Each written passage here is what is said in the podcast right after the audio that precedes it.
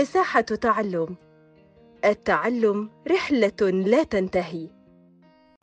مساء الفل أو صباح الفل عليكم. يلا بينا نكمل مراجعة مادة علم النفس للثانوية العامة. بنكمل والنهاردة موضوعنا عن الوحدة الثانية، النمو الإنساني بالتحديد الفصل الأول، النمو وتعريفه مبادئه والعوامل المؤثرة فيه. نبدأ المراجعة، يلا بينا نبدأ المراجعة. الأول يعني إيه تعريف النمو؟ عرفنا إن تعريف النمو دوت هو سلسلة التغيرات اللي بتحصل للكائن الحي من لحظة الحمل حتى الشيخوخة. طيب التغيرات دي بتكون فين؟ بتكون في الجوانب الجسمية والعقلية والانفعالية والاجتماعية واللغوية وحتى الخلقية. فبالتالي إن النمو بيتضح إن هو سلسلة متصلة وإن هو بيشمل جوانب كتيرة. طيب ايه هي بقى مبادئ النمو دوت او المبادئ اللي بتحصل في النمو؟ اتكلمنا على انهم 6 مبادئ اساسية. اول مبدأ انه النمو بيسير من العام الى الخاص، بمعنى ان احنا بنحول الحركة من حركة عامة لحركة خاصة. يعني الطفل مثلا لما يجي يسمع حد بيناديه بيبدأ انه يتحرك بجسمه كله، بعد كده يروح جاي ايه؟ لا، ما يتعلم ان هو يتحرك بدماغه بس. فهو ده اللي بيخليه بيكون فيه نمو من العام للخاص. تمام. تاني حاجة ان النمو في تغير مستمر. النمو دوت او التغير ده بيقوم على التفاعل بين كائن عضوي بيولوجي ورث كثيرا من الاستعدادات وما يتعرض له من مؤثرات بيئية مادية ونفسية واجتماعية. النمو مش بيقف عند مرحلة الطفولة بس، ده كمان بيمتد مع امتداد الزمن، بينتقل من مرحلة لأخرى، وبيكتسب الإنسان كل اللي يأهله للنضج وللتعامل مع المرحلة اللي هو فيها. تالت حاجة، توجد فروق فردية بين الأفراد في معدلات النمو. فعلا في فروق فردية بين النمو الجسمي والعقلي والاجتماعي والانفعالي. ده مش بس كده، كمان ده ممكن نفس الفرد نفسه يكون عنده اختلاف شوية في النمو. ممكن الجسمي مثلا مش بيكون ماشي مع العقلي، او العقلي مع الانفعالي، او الاجتماعي مع العقلي، وهكذا. بتكون في فروق فردية، او بيكون عندنا الفروق بين الافراد او بين الشخص نفسه حتى في معدلات النمو. رابع حاجة عندنا بمبادئ النمو إن هو تميل جوانب النمو المختلفة إلى الارتباط مع بعضها، بمعنى يعني مثلا ممكن اللي بينخفض ذكائه بيتأخر في المشي والكلام. ممكن مثلا الطفل الذكي بنلاقي إن هو متقدم في النمو الاجتماعي والانفعالي. يعني في كده إيه، في ارتباط ما بين جوانب النمو والتانية. خامس حاجة كانت بتختلف سرعة النمو من مرحلة لأخرى. يعني مثلا بيكون النمو الجسمي سريع جدا في مرحلة الجنين لما الشخص يكون جنين، وفي مرحلة الطفولة كمان، والطفولة المبكرة والمراهقة، لكن بيكون بطيء في الطفولة المتأخرة وفي مرحلة الرشد. بعد كده آخر حاجة عندنا كانت النمو بيسير في اتجاهات طولية واتجاهات عرضية. النمو يسير من الاتجاهات الطولية ديت، يعني ايه، من الراس لغاية الرجلين. حلو جدا. طيب والعرض دوت اللي هو ايه، من منتصف الصدر لغاية الاطراف، يعني هو ايه، بشكل طوري وبشكل عرضي. كده بنراجع وراجعنا على مبادئ النمو العامة او قوانين النمو. ممكن تجينا كده وممكن تجينا كده. طيب يا ترى بقى ايه هي العوامل اللي بتأثر على النمو ده؟ عندنا 9 عوامل بتأثر على النمو. أول عامل مثلا عامل الوراثة. الوراثة ديت معناها انتقال الصفات الوراثية من الوالدين إلى الأبناء، ودوت بيتم عن طريق حاجة اسمها الموروثات أو الجينات اللي بيحملها الكروموسومات اللي موجودة اللي تم تخصيبها في البويضة بالحيوان المنوي. تمام؟ من المعروف ان الخلايا الانسانيه بتتكون من حاجه اسمها جدار وبروتوبلازم. البروتوبلازم دوت بقى بيحتوي على حاجه اسمها سيتوبلازم ونواه، ويوجد داخل النواه الشبكه الكروماتينيه المكونه من خيوط رفيعه يطلق عليها الكروموسومات التي تحمل الجينات وتحمل جميع الصفات الوراثيه للكائن الحي. بمعنى كده ان الصفات او الكروموسومات الجينات ديت بتكون في كروموسومات، بتكون في حاجه اسمها شبكه كروماتينية، بتكون داخل النواة، بتكون داخل سيتوبلازم، بتكون داخل بروتوبلازم، بتكون داخل الخلية الإنسانية. اتفقنا؟ حلو كده. اظن دي يعني ايه، نمشيها كده سهم لسهم لسهم لسهم عشان نعرف ايه اللي جوه ايه، وتبدأ انها توضح بالنسبة لنا. تاني حاجة عندنا الغدد. الغدد طبعا بتأثر على النمو.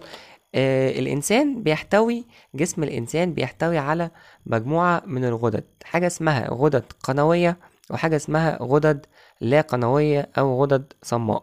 بالنسبة للغدد القنوية بتتكون من الغدة النخامية أو الغدة الدمعية أو الغدة اللعابية أو الغدة العرقية أو الغدد الدهنية أو غدة البروستاتا، دي اللي اسمها الغدد القنوية. طب الغدد اللا قنوية بقى هي دي بتعمل ايه؟ أولا وظيفتها ان هي بتساهم في نمو الجسم وضبط السلوك الانفعالي. تاني حاجة بتعمل توازن في إفراز الغدد، تمام، بيطلع التوازن دوت، بيطلع الشخص سليم.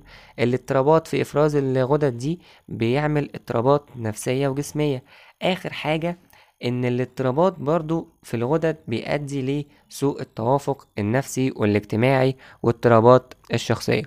طب الغدد اللا قنوية ديت او الصماء بتتكون من ايه بقى؟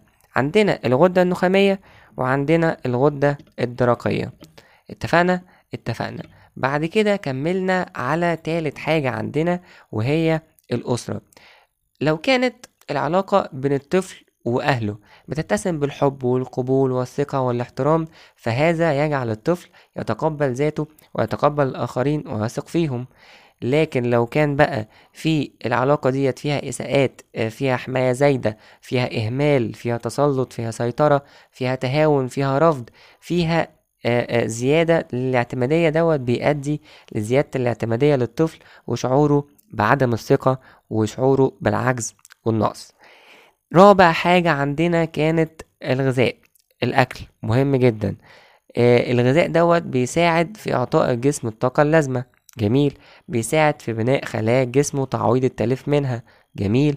إن هو بيساهم في وقاية الفرد من الأمراض الناتجة عن النقص الغذائي، تمام. ويجب أن يتناسب الغذاء مع طبيعة المرحلة التي يمر بها الفرد، وفي كل الحالات يفضل أن يتناول الفرد وجبات غذائية تحتوي على كل العناصر المطلوبة للنمو. اتفقنا؟ وطبعا ده مهم جدا. خامس حاجة عندنا رياض الأطفال ودور الحضانة. الفترة ديت برضو بتأثر على النمو. بتأثر ازاي؟ بتعد الروضة المعبرة أو المعبر الذي يسير انتقال الطفل من البيت للمدرسة.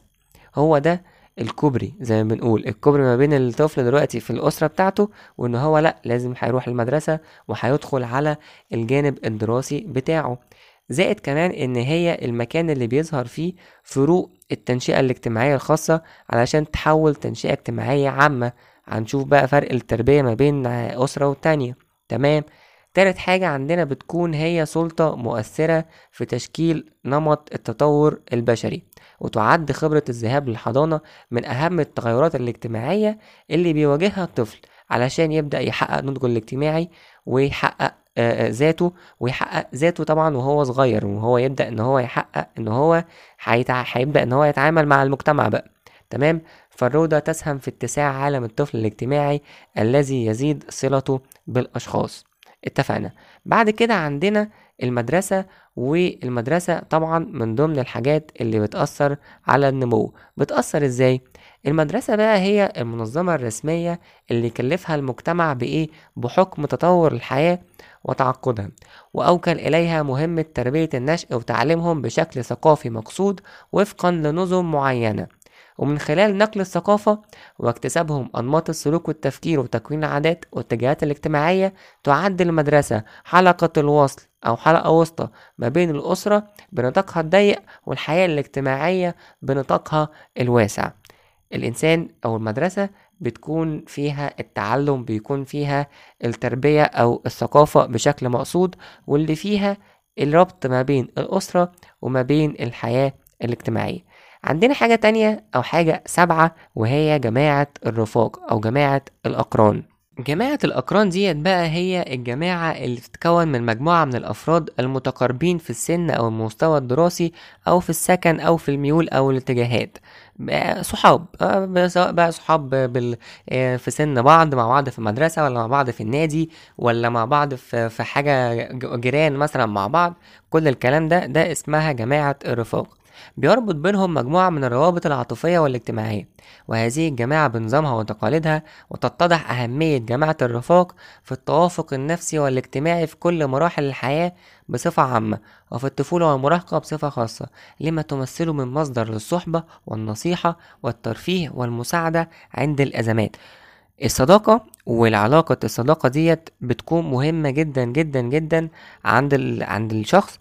بيبدأ ان هو يحصل له توافق لما يبدأ انه يحس ان هو منتمي لصداقة، وكمان طول ما الصداقة دي كانت كويسة طول ما ده نمى توافقه النفسي والاجتماعي. كما ان شعور الطفل او المراهق بانهم مرفوضان من جماعة الرفاق، لما يحس بقى ان هو مرفوض بيترتب عليه شعور بالوحدة وازدياد مشاعر الاكتئاب والقلق وانخفاض القيمة الذاتية وكل الكلام دوت. فبالتالي جماعة الرفاق مهم جدا، وطبعا زي ما احنا بنقول المرء على دين خليله، لازم ان احنا اولا نكون نختار صحابنا كويس، علشان هم دول اللي هيشكلوا بشكل كبير، يعني مش برضو مش بشكل مش بنسبة كبيرة، لكن بيشكلوا يعني شوية جزء كبير من نفسيتنا. تامن حاجة عندنا كانت وسائل الإعلام. وسائل الإعلام دي تعد امتداد لدور الأسرة في التنشئة، يعني بنشوف وسائل الإعلام كده، بنشوف ايه اللي بيحصل في التلفزيون، ده برضو بيكون من ضمن التنشئة الاجتماعية. وتزداد أهمية وسائل الإعلام دي في ظل الثورة التي أصبحت تعرف الآن بثورة المعلومات. في عندنا بقى ايه وسائل الاتصال بدأت ان هي تتنوع، وبدأت ان هي كمان بتكون سهلة في استخدامها، وبقى في كم هائل من المعلومات اللي بتقدمها، بالاضافة للتناقض والتضارب اللي بيحصل في اتجاهات المعلومات دي، وكمان القيم الايجابية والسلبية المتعارضة والمتناقضة احيانا. فبالتالي وسائل الاعلام بتشكل كمان وعي الفرد، و بتعمل كده مع الأسرة. فكمان الأسرة ليها دور ان هي يعني برضو تعدل او تحل القضايا مع الأطفال في الحاجات اللي بيشوفوها في وسائل الإعلام. وسائل الإعلام مش كلها صح، ومش شرط دايما تكون صح، فالأسرة ليها دور في ان هي تعدل دوت وتظبط ده مع أطفالها. آخر حاجة عندنا الكمبيوتر والإنترنت والحاسب الآلي. العصر ده هو عصر الكمبيوتر، هو عصر الثورة العلمية والتكنولوجية، وهو عصر المعلومات والانفجار المعرفي. دلوقتي الحاجة اللي بتحصل هنا بنكون عارفين ان هي بتحصل هناك، الحاجة اللي بتحصل في امريكا بنشوفها هنا، والحاجة اللي بتحصل في السويس بنشوفها اسوان. كل الدنيا كلها دلوقتي بقت مرتبطة ببعض عن طريق النت، وبقى فيه ثورة كبيرة جدا. فبالتالي بيبدأ ان النت دوت والكمبيوتر يكون ليهم دور في تنشئة الطفل، لكن بعض المخاطر بتكون موجودة بالنسبة للأطفال لاستخدامهم النت دوت، زي مثلا صعوبة مدى صحة أو دقة المعلومات، زي مثلا الدخول لغرف الاتصال والحديث مع الناس الغرباء، زي مثلا استهلاك ساعات طويلة جدا، ده بيقلل من تفاعلهم الاجتماعي وبيأثر كمان على النمو النفسي.